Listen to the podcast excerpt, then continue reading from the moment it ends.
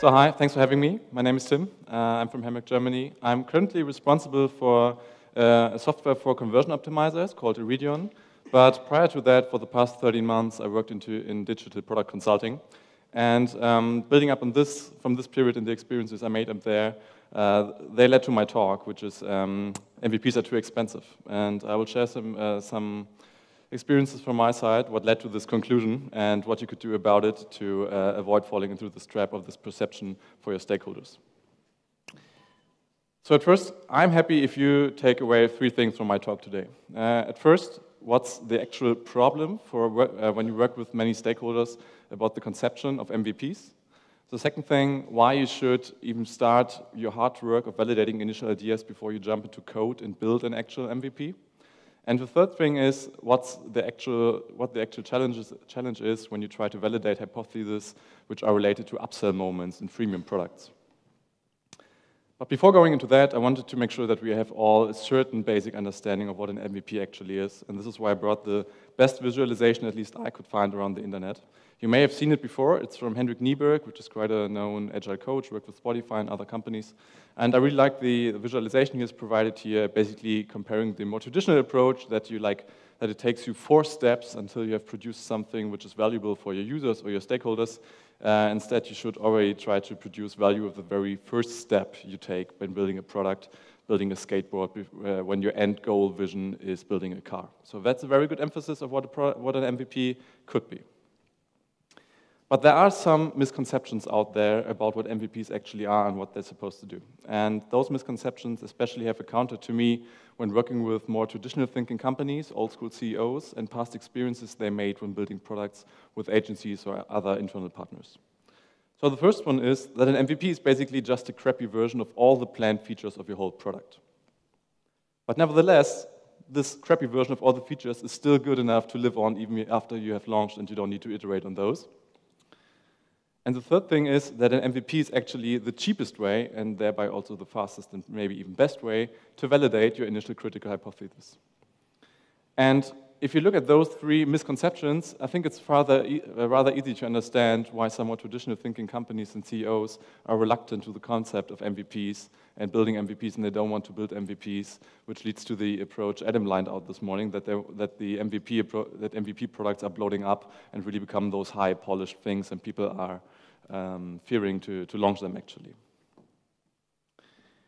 The best definition, at least I uh, could have come up with when trying to rephrase what an MVP is about, at least in my head, and I how I try to communicate it to other stakeholders is that an MVP is mainly about building the most critical value proposition you have come up with with your product to further prove your product's ideas potential and the product market, product market, market fit, and to ship it in the best possible quality. It is not about building just a slimmed down or extremely compromised versions of all of your features. This is how I try to rephrase the meaning and the purpose of an MVP towards stakeholders, other CEOs, and more traditional thinking companies. Fact remains that you have to build an MVP, which leads to another problem we will tackle in a couple of seconds. So after having this, um, taking a look at this beautiful visualization from Hendrik Kniberg, what an uh, MVP actually is, and looking at a slightly rephrased definition of what it is, one could say that MVPs are pretty cool. So we should do them. They're good. We should validate them, uh, validate our hypothesis, doing MVPs all the way. There's a certain problem with it, at least from my experience of thinking. And this is that even when building an MVP, like having all the aspects in mind, they're still too expensive. What do I mean with too expensive? Uh, I mean with, by that that they're always, no matter how, you, how lean you approach an MVP, there are two costs of building an MVP. On the one side, we have the cost of actually building an MVP, and on the other hand, you have the cost of waiting for the MVP to arrive and the result and the validation which you desire to come from it. How does that align? So if you split product development into two tracks, most of you are probably already familiar with. Uh, most commonly, it's the product discovery track and it's the product delivery track. And there's certain roles within your company which are involved to a certain degree in either of those tracks. So on the product discovery track, you mainly have the product manager, you have a product design person, may even have a tech lead, uh, or you have a business owner being involved in validating what's the next hypothesis, how to validate those, how to get, how to get along, how to move forward, and put them later on in delivery. Those are the people who are producing the cost of waiting because they are doing maybe some validation, but in the very end, they wait for the MVP to arrive and for the validation results to come in. On the product execution side, uh, on the delivery track, so to say, you of course also have the product manager to a certain degree. You have also the product designer, and you have the development team. And it's in most cases definitely the development team which is most busy building your MVP. Thereby, they produce those costs of building the actual MVP. So those are the two costs which are always involved and go hand in hand when you try to launch an MVP and bring it to market. When you look at the timeline of an MVP, when you actually try to push it out the door, no matter how you approach it, there may be some differences in the way your company is structured or how you do it, but in the end, I've experienced it that a couple of steps always repeat themselves. On the very first step, you have to do some kind of concept or design work, you have to lay out what you want to build, you somewhat need to slice your stories or your tickets, however you frame it, to structure your product team's work, you need to do some rough high-level estimations so you know what you're running into, you need to plan your work a little bit, and then you have those development iterations, mostly in the form of sprints, until your product finally arrives. Which means when you build an MVP and you use an MVP to validate your hypothesis, this is the moment you're validating at the very end. But in my opinion, this is the actual moment where you should be validating your critical hypothesis, and it shouldn't take you the time which, which is needed to go through those four steps in order to, in, uh, until you arrive at a validation point. So what can you do about that? Um, one thing to have in mind when trying to uh, untangle this MVP delivery validation problem is to still look how those two tracks, product discovery and product delivery, play together. So on the top end, you always have the repetitive actions of framing a problem, exploring the problem, validating it, creating potential solutions, and then you have a yes-no decision point, and then you, of course it drops down to the delivery track if you're lucky. Um, so even though those tracks mainly go in parallel and maybe they're, they're pretty much intertwined regarding the actions which are taking place, there's one common pitfall I see product people stepping in, which is that they take it for granted that everything which they discover on the discovery track needs to go into delivery. And to increase the pressure of letting those, the stuff drop down, what you have uh, discovered in the, uh, in the upper track, is that management is most oftentimes uh, most focused on the down part. So they are focused on what you're actually producing, what's the output, what are you executing on. This increases the pressure to you, and which leads to like maybe some very speedy decisions regarding what to bring from discovery down into the delivery mode. So after, after laying this out, the necessary costs which are related to building an MVP, and that you should validate even prior to starting the first design concepts, leads to the conclusion that you need to be pretty creative when it comes about to validation uh, of your initial hypothesis, even without a development team, because they produce those costs of building, which you should avoid in the first place when you're early on. Which is kind of hard, because creativity is hard, being creative is hard. So it's fair to raise the question, why do I need to validate at all? It's hard. Can I just build the MVP and roll it out there? You can't.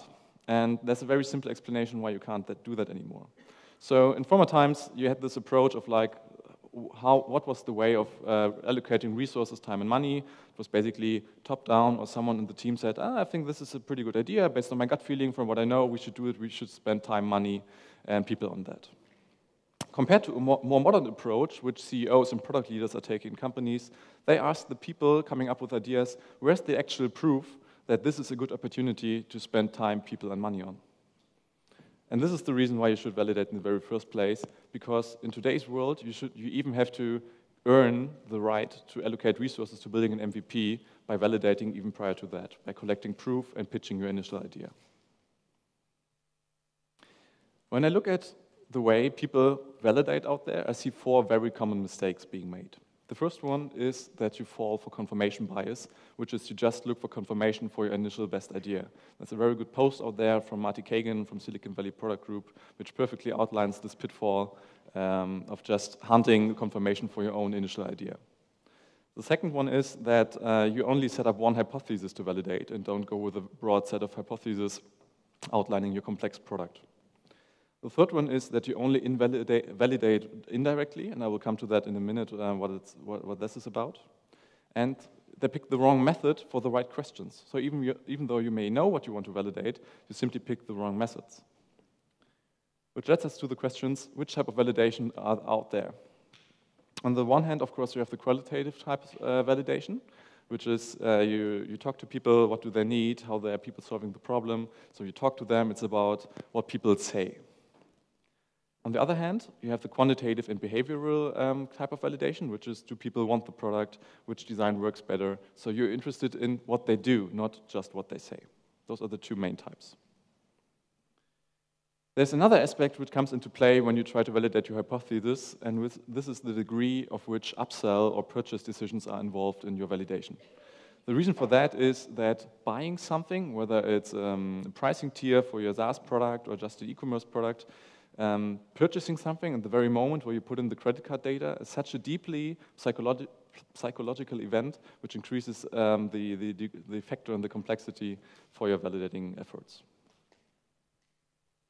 So, for example, if you look at your typical freemium product funnel, so most of you have, uh, out there have probably heard of them, you're even probably using freemium products, so you have a basic tier, and at some point you need to upsell. And the typical freemium funnel looks somewhat like that. So at one stage you have the download access, so you download the app, you access the website in the very first place, you sign up, you register for your product, so you're in the free tier, then you start to engage with the product, you build up usage, you get, uh, get a certain lock-in effect building up, and at the very end you have the upsell effect, of course. And if you have a hypothesis around a freemium product, uh, an upsell-driven product, you of course want have to look at this funnel and have to establish very early on where in this funnel is your make or break hypothesis for the end success of your product. Let's just say it here, it's here. So the very um, success of your, of your new product or feature idea depends on how many people do sign up in the very end. The bad message, uh, or the, the bad news for this one is for everybody who loves talking to people, this is probably not the way to go if you want to validate whether someone will buy your, your, your new feature, or new product. Because as I said earlier, buying something is so psychologically uh, hard to reproduce when talking to people. You just have to fake the, the, the, purchase experience as close as possible to the real life in order to get a valid result, whether will someone will buy it in the end or not. So some examples you may have heard of or may have even not. Um, of course, you can do like something like a pretty pre-order MVP. You can do some smoke tests by just like uh, putting up a small trap for the new feature. You, my personal favorite, you do some fake email testing by just uh, suggesting there's a feature and people can buy it right now, right from the email. And you can do a concierge MVP. So those are methods you should focus on if you really want to uh, get down to your upsell-driven hypothesis around the success of your product. And to give you, give you, a very specific example, also what I meant earlier on with um, only validating indirectly. Um, so for example, uh, let's say you have, a, you have a freemium product, which is social network, maybe for uh, business purposes, and you have the hypothesis that you introduce the visibility of profile visitors as a new paid feature to business professionals. And we think that this will um, generate an additional growth of roughly 15% more premium members per year. And then you come up with an experiment and uh, you say, I'm confident that the hypothesis above is true when I see a roughly uh, less than 3% click-through rate on the new profile picture email test. So the problem here with this hypothesis is that you're testing engagement. You're just testing, does this new image click? So does it engage with our users? So it's fair to assume that in the long run, this will lead to a more upsell-driven um, uh, increase, but you can't be sure because you're just focusing on the engagement. A better way to do is that you state the success criteria of your experiment, new hypothesis, that you really have to put in a specific buy now button. So you have to fake that people are going to really can purchase this uh, access to the new feature in the, in the email already in order to be more certain that people will buy also in the very end. So this is a concrete example comparing just validating for engagement, comparing to validating for upsell willingness at, uh, in, the, in the last one. To summarize some findings when it comes to validating upsell hypothesis, um, the first one is don't fall for qualitative methods, even though they may be a bit better or a bit easier to conduct. And you have to be less creative to do qualitative validation. Uh, you should focus on quantitative measures.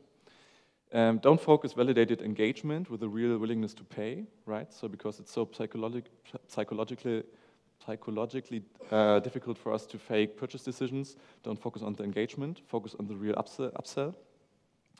Um, fake the payment moment to make it as real as possible, no matter how you do it, whether you copy the credit card data from the MailChimp form by yourself and put it into your billing tool. And uh, the last one I would recommend to prepare is that you should have some vouchers and discounts in place as compensation for those people who try to upsell, of course, can't in the very first place. Because there is some anger amongst users, you should be ready to react to those. And those were my thoughts on why MVPs are too, uh, too expensive. Thanks.